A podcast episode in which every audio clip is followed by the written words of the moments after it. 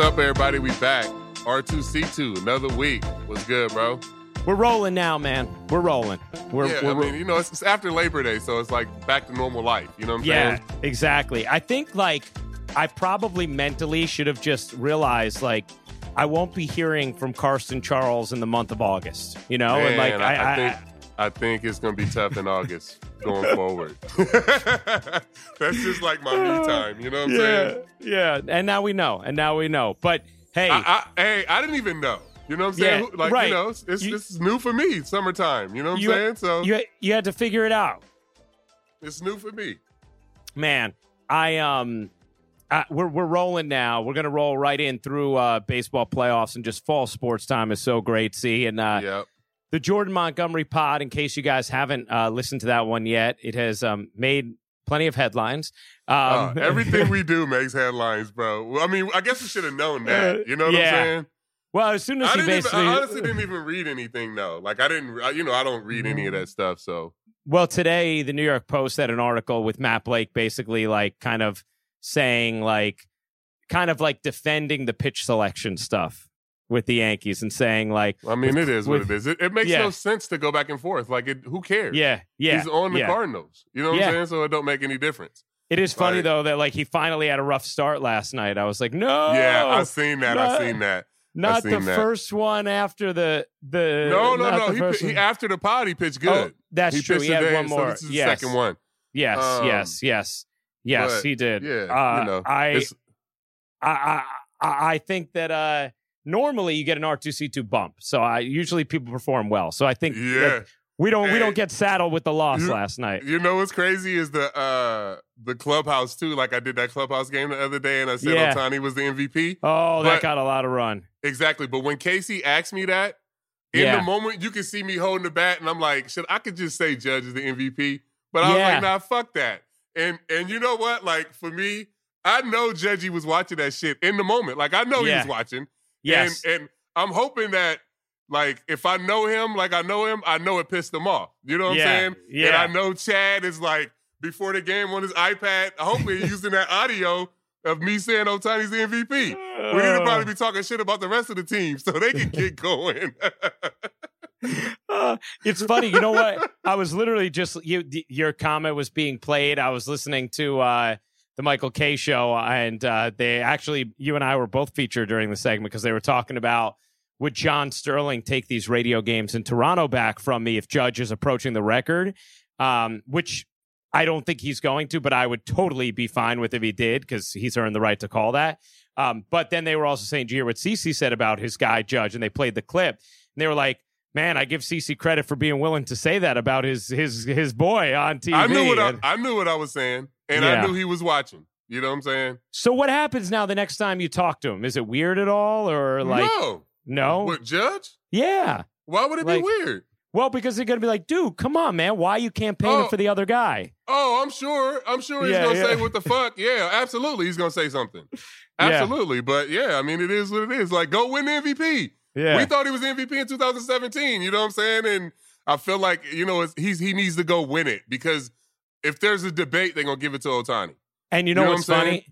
He's getting close to just making it a no contest, I think. That's what I'm saying. He needs to just go win it instead of making it a debate. Like, is it him or is it not? Like, no, just go win the fucking MVP then. Right, like hit two game-tying home runs in the same game at Fenway, one to right center, one to left, for your 56th and 57th home runs in a game you win. I want to see him hit 65, 62. You know what I'm saying? I want to see him break the record. What's amazing, dude, is not only is he doing that, but he's also hitting 310. Like, and playing center field. And playing center field. And I think that's another underrated element of, like, if you're looking for those things outside of just the incredible offensive numbers that helps him, you know, is like, he's a plus defender, and he's had to take on an even bigger position to help keep his team afloat. Where would this Yankee team be if Aaron Judge couldn't play center field? How many games are they up right now? Like, do they have, I mean, 6+? Okay. Yeah. So, I mean, that's the thing. I think, like, he single-handedly is staving off a collapse, right? He's single-handedly winning in the division. And then you also, the Angels are 21 games under .500. You know, I mean, it's just like, when you think about That is going to help swing it. That don't matter to me. It's still what you see what this guy is doing out on the field. It's never been done, bro. But you know what? See, what Judge is doing has not been done since Babe Ruth. It hasn't been done in a Yankee uniform. No. I think the most amazing stat I heard was after his 2 home runs in Boston Tuesday night. It was the first time since 1928 that a calendar day started with somebody having a home run lead of 20 or more home runs. Yeah. Babe Ruth is the last person to do what Aaron Judge is doing, because the thing is, it's not just the total, it's the total relative to his peers, right? Like when Bonds and Sosa and McGuire and Griffin was 65, yeah, everybody was doing it, right? Now everybody's hitting. Greg Vaughn was hitting 50 plus. I think Schwarber's got like 37. Yes. You know what I'm saying? That's what's so crazy about what Judge is doing. And that's why I think, even though Ohtani's skill set is historic, I think Judge's season is just as historic. And then you put it in the context of a value to a team that's winning. And that's why, for me, it's no contest. I know how you feel about your guy, Ohtani, but I like your mentality, C, of like, make it, like, go win it, make it so obvious. Don't even make it a debate. Yeah. Which I think he's like kind of doing over the last week or so. Hopefully he continues. See, how about we're going to talk to Dave Roberts? Really excited for this this pod with Dodgers manager Dave Roberts. By the way, just to put a bow on the previous Montgomery thought, if you haven't heard that podcast, definitely go back and listen. You know, it's wherever you get your podcast. You can always get R2C2, and we also have our YouTube page too with full episodes. So, you know, just type in R2C2 in the YouTube search bar, and you'll be able to listen. See, what do you think about the new rules for baseball? Starting next season, what do you think about the pitch clock? What do you think about the shift, having to have 2 infielders on the dirt at all times on either side of second? Yeah, no, I'm excited about the pitch clock and just, you know, speeding up the dead time in the game. You know what I'm saying? I don't think fans or anybody want to speed up the actual game if it's action. We just want to get to the action. You know what I'm saying? And speed up all the shit in between, the dead time. So I think the pitch clock is going to help with that. You know, I think the shift rules are going to be interesting. I think it's going to help a lot of people. I think it's going to put the game back to where when we were kids, the way we watched it. You know what I'm saying? I think a lot of people are concerned with, you know, if, you know, you can use your outfielders and put the left fielder in short right field, and then you have 2 outfielders and it's the same thing. But for me, I just remember, like, my left fielders were, like, Johnny Damon and Matsui. Like, you can put them in short right field if you want to, or Raul Ibanez. But, like, that shit ain't going to help. You know what I'm saying? So, like, I just feel like, you know, it's going to help bring more action back to the game. And you know, left-handed hitters, but those left-handed power hitters, I mean, I wish we did this when McCann and Tex was still on our team. You know what I'm saying? Yeah, that's the interesting thing to me, see, and it's something the guys that it affected, the Big Poppies, the Ryan Howards. But what's common for all those guys you just said? None of them are particularly like fast or like none of them are athletic. Fast. You know what I mean? Yeah. I mean, they're obviously athletic, but not in the ways that we're thinking of when we're talking about bringing athleticism back in the game. And that was something Theo brought up to us, which we got to circle back with Theo now that they've had, you know, some data from the minor leagues and why they're going in this direction with the rules. But he had said, you know, the one thing they were maybe like at least concerned about with the shift, and it was part of the reason why he was interested in the minor league data, was instead of it generating more athleticism, does it end up just helping the lumbering lefty? Like, yeah, no, I don't think so. You know, and the minor league data has, you know, shown that is helping athleticism and, like, you know, diving plays in the hole and what fans want to see, and, you know, guys going first to third on that ball in the hole to right field. You know what I'm saying? So, no, I mean, I think when we talked to Theo, we were trying to figure that out. But I think in the process of them going through the rules, and, you know, they've changed the ABS and all of that stuff, they're still trying to figure that out. You know, whether it's the challenge system or full ABS, like, they're running all these tests all the time. For the automatic balls and strikes. Yeah, so they're running this stuff all the time and have a lot of the data for it. So, I mean, I think it's going to be really, really good for us as fans now that, I mean, for me as a fan now watching the game, I think it's going to be good to see some of these rules implemented and just try to get us to a better product that the fans can appreciate, I guess. Mm. And look, the pitch clock, like, I mean, it's not an apples to apples, but think about watching an NFL game if there was no play clock. Think about watching a basketball game if there was no shot clock. Oh my God. It's just like I hear people saying, well, you can't tell Bill Belichick or Steve Kerr how to play defense. Well, the fuck you can't. There's illegal defense in basketball. Yeah. You know what I'm saying? Like, yeah. So it's the same thing with baseball. There's rule changes I say this all the time on this fucking podcast. There's rule changes all the time in the other sports, and nobody freaks out. People freak out with baseball because they get so sentimental, and people feel like the fans feel like baseball is theirs. They feel like they can play it. They feel like they know somebody that got close or got drafted, and they always want to tell you how the game is supposed to be played. Like, no, the fuck you can't, bro. It's only been a handful of players that's ever played the big leagues. So everybody has an opinion on whether it's our rules, our Hall of Fame, all this different stuff. And, it kind of handcuffs the industry and everything becomes a debate when it shouldn't be, because rule changes happen all the time in the other leagues. Well, I'm just glad that baseball is, finally taking those steps. And I think that, as much flack as Rob Manfred may take at times from Joe Public, one thing you absolutely have to give him credit for that is a huge deviation from what we've seen in this league in recent years is the willingness to venture into change, right? The willingness to explore these things, to look at the product and say, I know it's not perfect. How can I make it better? And this is something I think that people, oftentimes mistake evaluation and critique for dislike. I can full-heartedly love the game of baseball and also acknowledge, here's some areas of improvement. It's no different than how you look at your spouse, right? If you're I don't know about that, bro. You better not. What the fuck you talking about?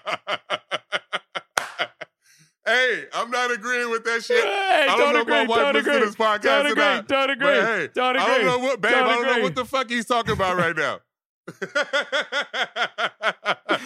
No, I'm saying it could be like, I love you. Don't use that example. Okay. Give me something else. Give me something else. I'm just saying, how about your kids? Hey, okay, I'll give the kids. The kids is okay. Kids is safer. I love you, but let's see if we can work on this. Let's see if we could do, I love you. I love everything about you. But could we get the homework done before 9 p.m. on Sunday night? Could we work on that? Does it change the fact that I love you? With baseball, I think my first example was maybe better. But with baseball, dude, I think people have been afraid to say, it's okay to say it needs to change. It needs to change. Yes, yes, it does. Yes. It's okay to say it needs the product is watered down a little. You know what I'm saying? It's okay to say that, and we still love the game. You know what I'm saying? Yes. It's okay to say that we need teams competing. We don't need teams the A's need to be competitive. You know what I'm saying? Teams need to try to fucking win. Yes. In the game. And it's okay to say that. You know what I'm saying? It's okay to say that we need to change some things. You know what I'm saying? Drastically to attract younger fans. Right. Exactly. And it doesn't mean you hate baseball all of a sudden. It just means, hey, this is a way I think I can improve it, right? We can improve it. And look, anybody who watches a game and sees what happens when relievers come into the game late, clearly there needs to be some mechanism to speed them up. When I do a game play-by-play, it's amazing how much, better the pace and rhythm feels before you go to the bullpen. It's like all of a sudden you're just like, and it's like, okay, this clock is going to help that. It's going to affect the hitters, going to affect the pitchers. Yeah, it's going to take some getting used to. But eventually what it's going to do is it's just going to create more drama and more fluidity and more action. More action. So I think it's a win. See, I'm a little worried about the shift. I just want to see how it plays out. But I trust that if they're making this decision, it's because the minor league data is informing them that it's going to have the intended effects they want it to. you know, so because you want to see now, okay, let me see the athleticism of a second baseman or a shortstop ranging. Let me see the athleticism of the third baseman ranging, you know, it's coming back. You know what I'm saying? Like it's coming back. Right. And look, you can still shift within, you know, like if you think a guy has more of a chance of hitting it up the middle, you know, rather than in the hole, you could still shade up the middle, of course. But yeah, I am excited about this. And more so my broader stroke opinion C is what we're talking about. I'm glad that baseball is, you know, is being willing to venture into these parts. Yeah, man, I just think it's good that they're just, you know, trying to be innovative and trying to get better and, you know, we'll see how it works out. You know what I'm saying? We will. See, now we get a chance to chat with a man who has had oodles of success as manager of the Los Angeles Dodgers, has another division title under his belt, 9 and 10 years for the organization. He has stewarded them for the last 7. We bring in a World Series winner, somebody who broke the heart of Yankee fans as a player, and someone who we are delighted to chat with now, Dave Roberts, Dodgers manager on R2C2.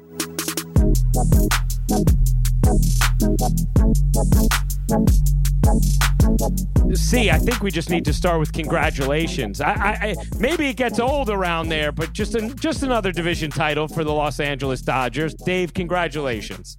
Thank you so much.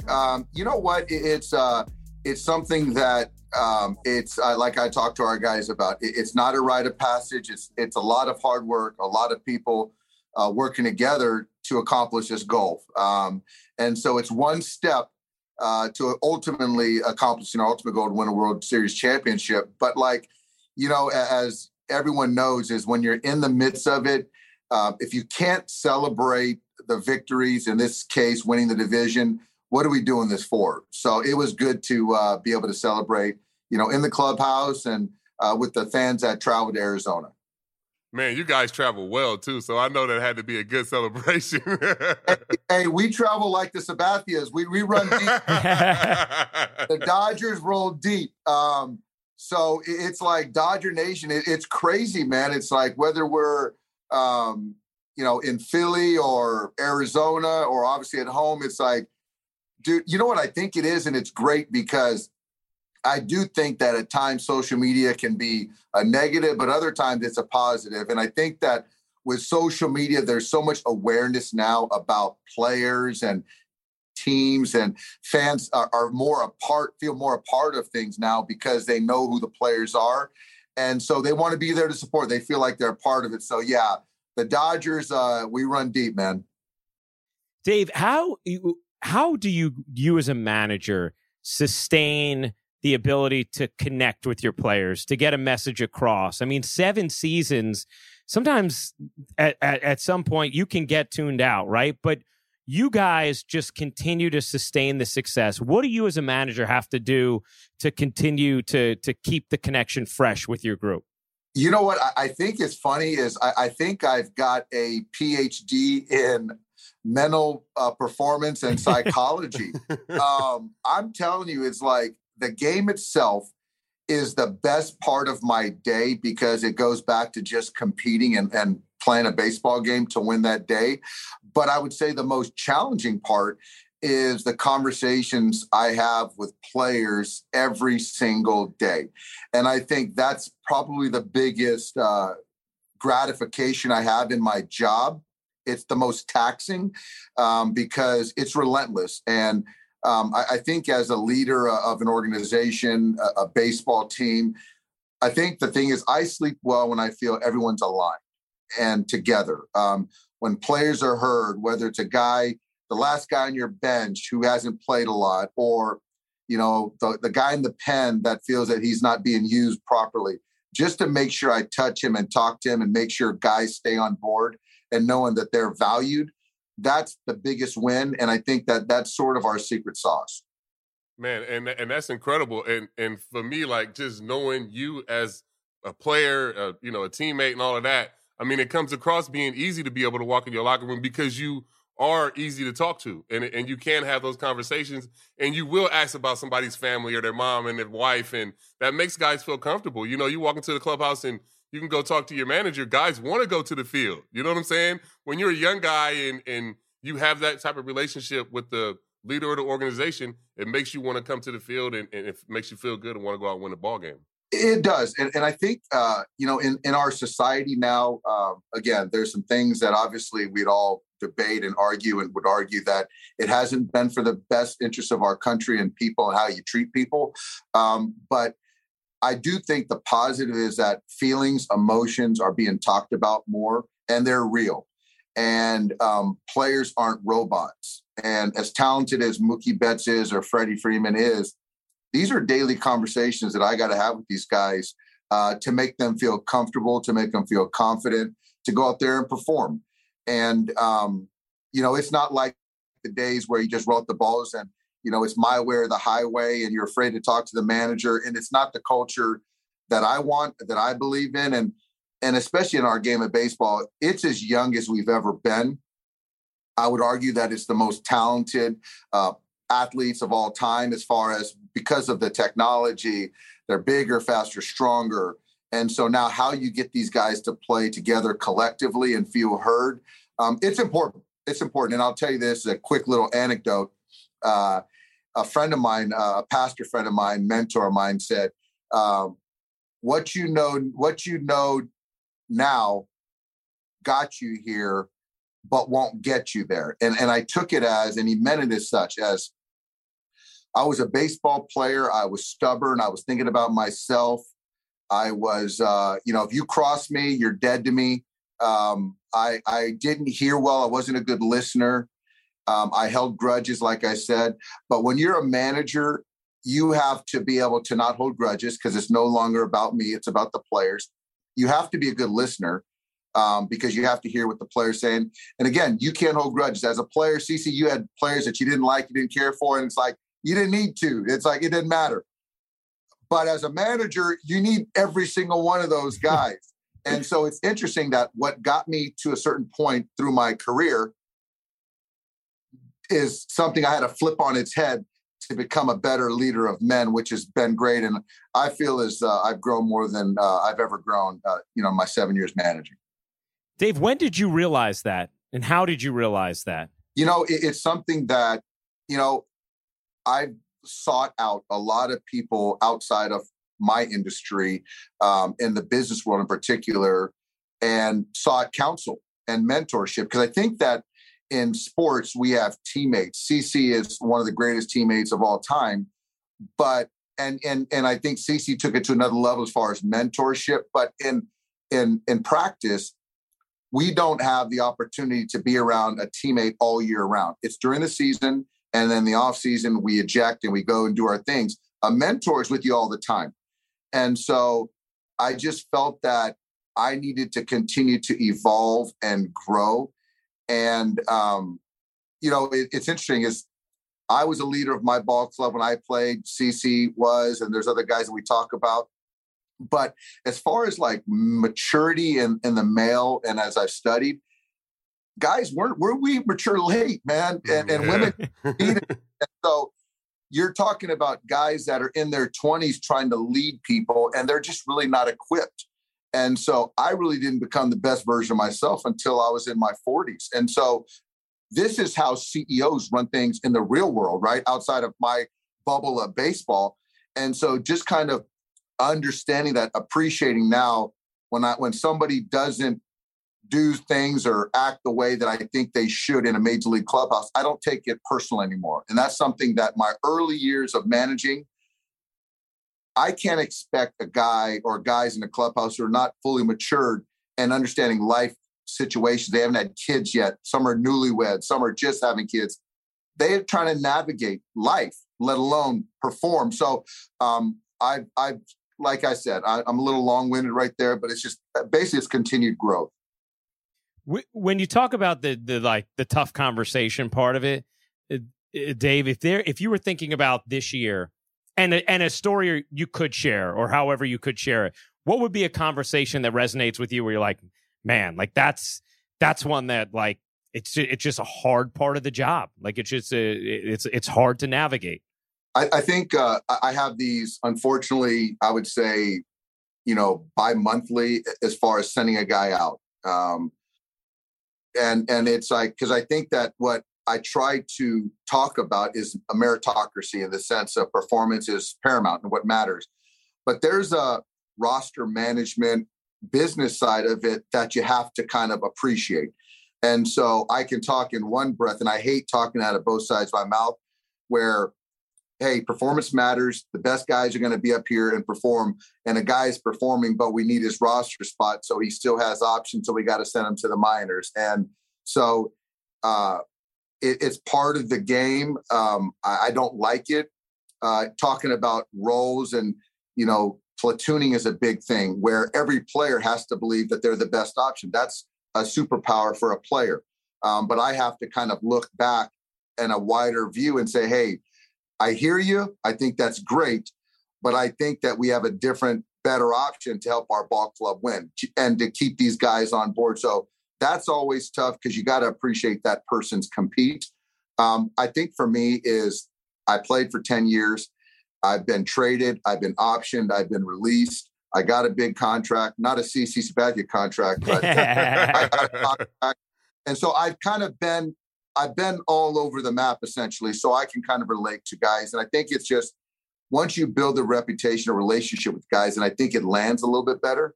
That makes sense. How, speaking of one of those guys, somebody who we are very familiar with here in New York, Joey Gallo coming in there, Dave, when you see, obviously, Joey, to his credit, he really opened up about just, you know, how difficult it was for him to navigate his way, especially after, you know, say the first month of the season in New York this year, when you're getting, you know, a guy who clearly has been in distress, you know, and you're trying to, you know, get some productivity out of him.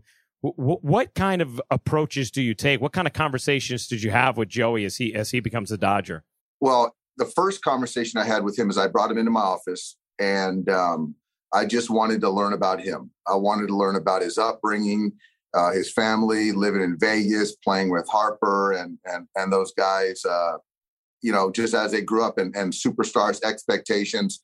Talked a little bit about New York, but more talked about, and he kind of talked about, you know, wearing a hoodie and being ashamed, embarrassed, not want to leave his house. And for me, I was just saddened.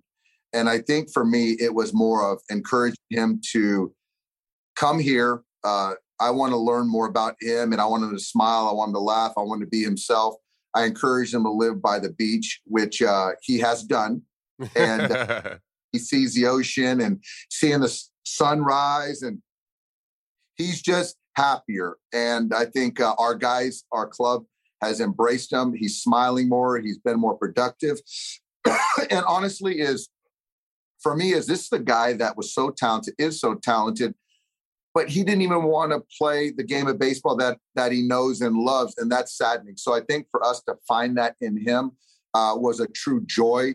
And the performance is just a byproduct of that. But I think for me, it's like the biggest win is to get this guy to love baseball again. And, you know, I asked him, I said, hey, man, how tall are you?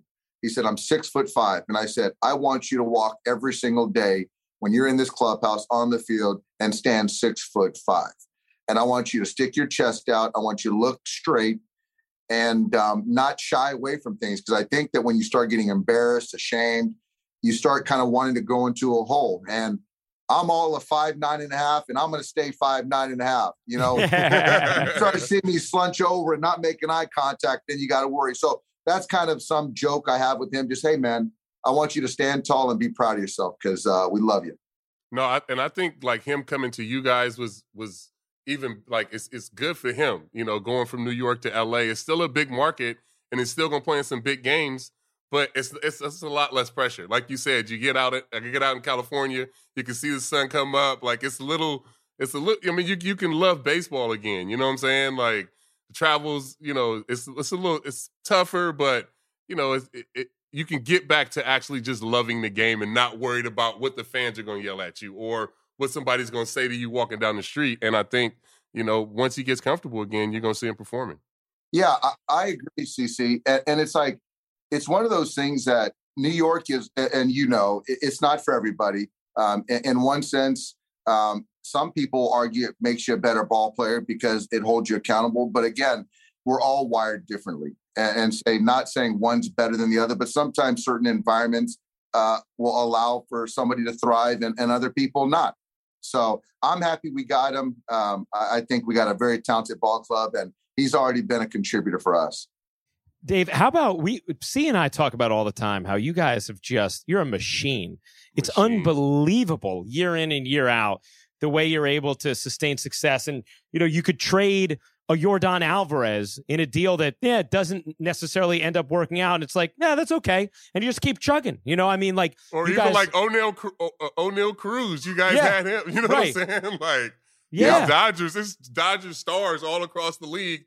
And then you guys still go out and win 100 games every year. Right. And it's like, you guys don't feel the pain of that. You just keep churning them out. How would you describe sort of the organizational philosophy, or how you guys are able to just be so consistently dominant?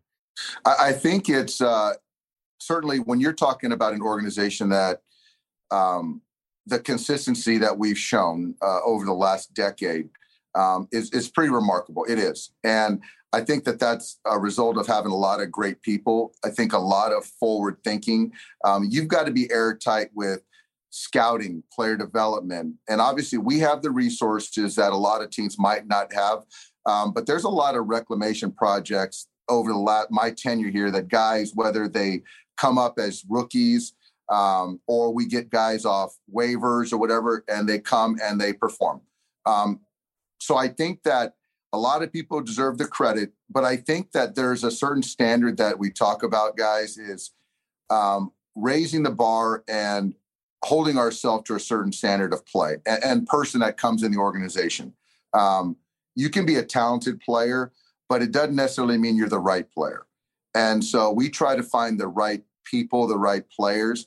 And for us, nothing against the Yankees, the Astros, the Braves. We're basically kind of chasing our own level of success and how we play.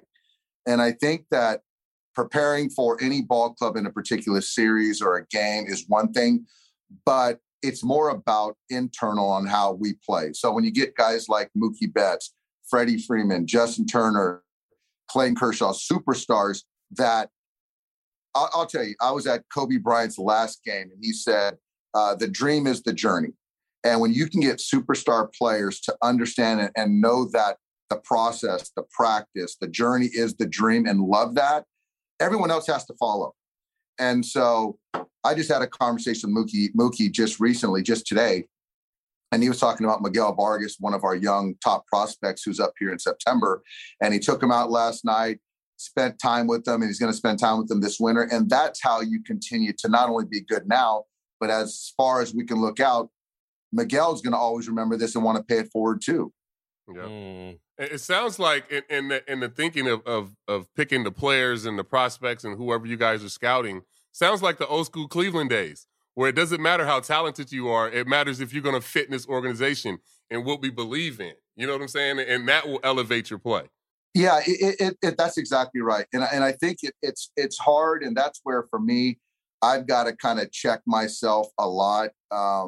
And we talk about it all the time amongst our players, because it is a, not that it's a bad thing, but there's a lot of self-promotion and branding with players and individuality, which I get.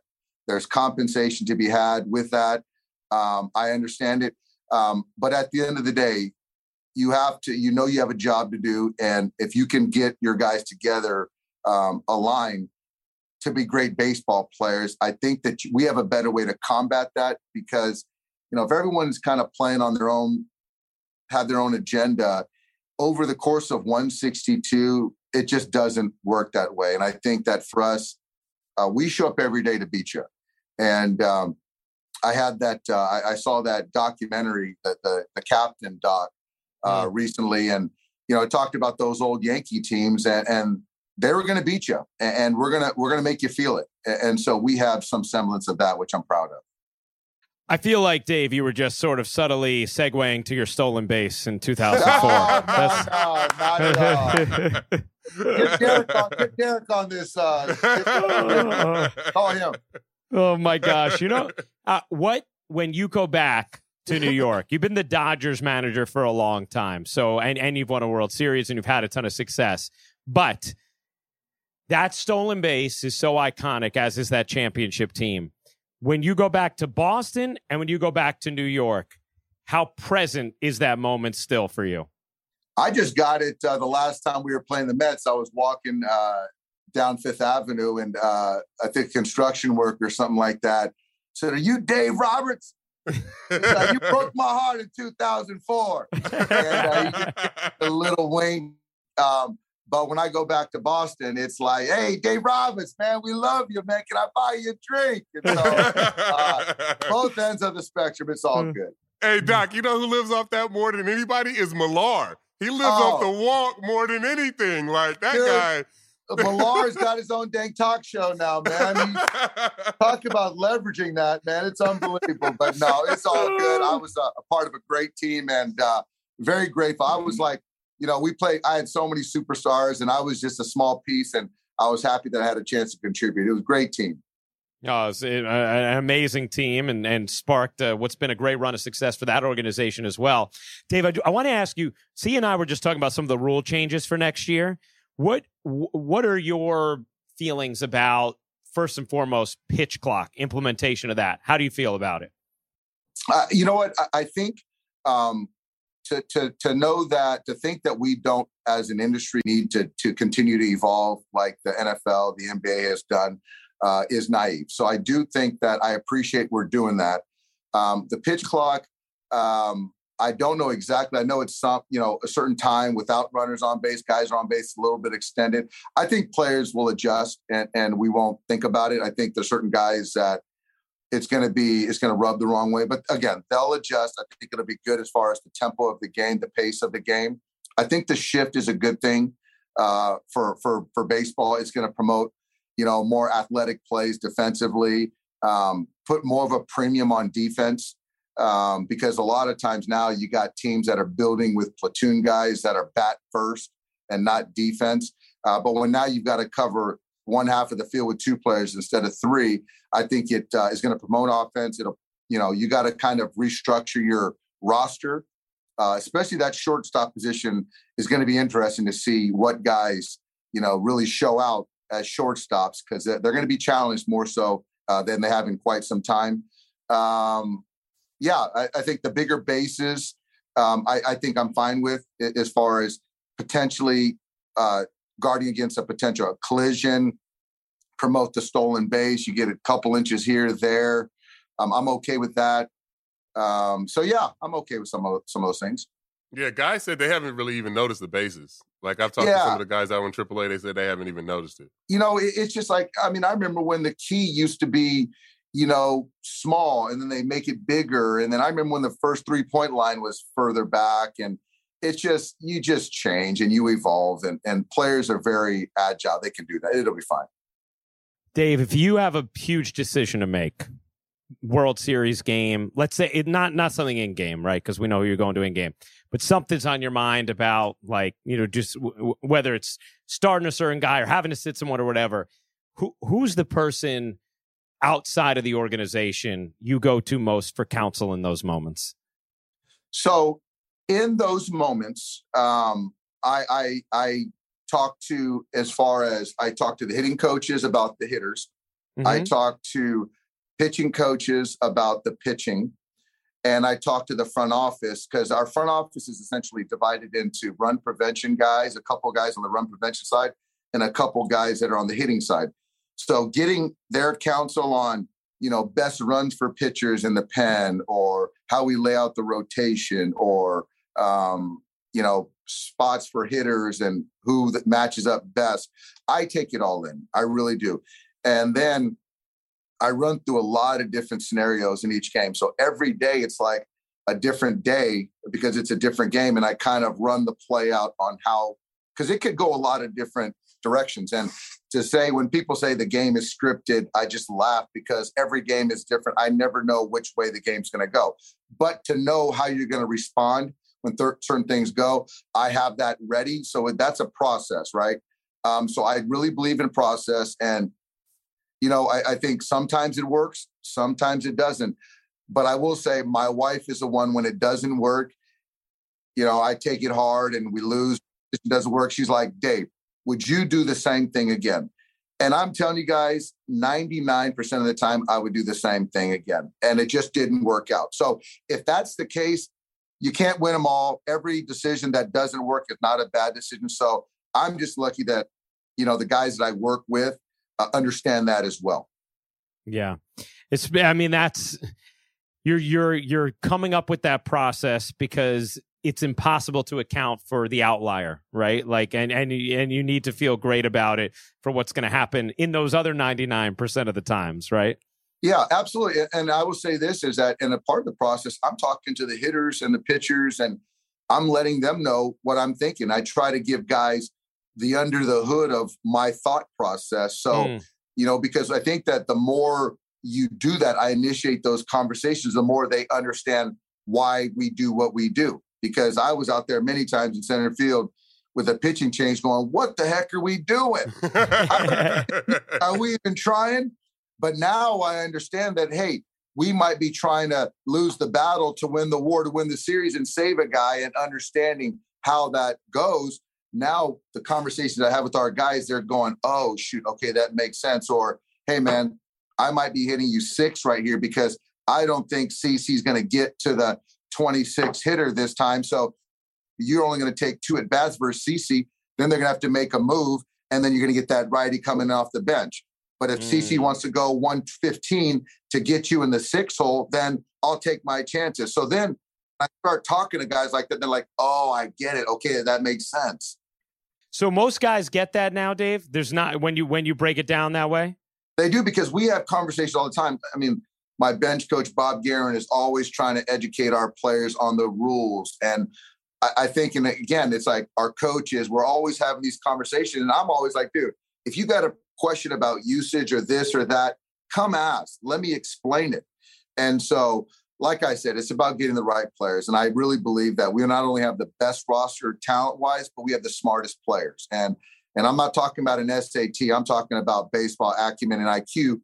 And that speaks to even the value of watching a baseball game. You know, you can look at dugouts and you see guys at the end of the bench, guys that are watching. And I look around and you see other guys that are in the middle of the dugout. They're watching the pitchers. They're watching tendencies. They're watching their own hitters. I like those guys. Those are the guys you can bet on. That's awesome. Dave, this has been terrific. Thank you so much for giving us this time on a game day as well. Congratulations on yet another division title. You guys are a billion games over 500. And yet we know the National League playoffs are still going to be a gauntlet to go through. So 100%. Yeah. It's going to be fun baseball. And I just love, man, talking about baseball, promoting our game. It's like, you know, we've been beat up, you know, for the last 5-7 years. So I think we're starting to turn it around a little bit and talk about what's great about the game and the athletes and the competition, the parity. So it's going to be a fun season, fun postseason. Yeah. And I want to end it with this. You've talked about Mookie and leaving an impression on a young player. My first ever time walking into a Double-A locker room, I was 18 years old. First person ran up to me, it's Doc. That was me. Ran up to him, same enthusiasm. Ran up, he's like, "Hey man, what's going on?" I was scared to death. I was ready to go home. I was crying because I had to go to Akron. He came in there, made me feel comfortable, and I never forgot that. So I love you forever for that, and that impression lasted on me forever, and always made me want to make people feel comfortable when they came in the clubhouse. So I appreciate you for that. Everything to me, man, and it's like, you know, man, we compete. We do this and do that on the field, but those relationships, how you impact players, man, that's gold. So I love you for saying that, man. I appreciate you, man. That is an awesome, awesome story and a perfect way to wrap things up. Dave, thank you so much. Congratulations on the success this year and every year that you've been the manager of the Dodgers, and good luck in October. All right, fellas. Thanks for having me on. You got it. You. That is Dave Roberts joining us on R2C2. You guys know the deal. New episodes every Thursday, bonus episodes as well. And make sure you're subscribed to our YouTube page. Also, follow us on social. We got a lot of fun things happening. We'll talk to you next week, everybody. Peace. Peace.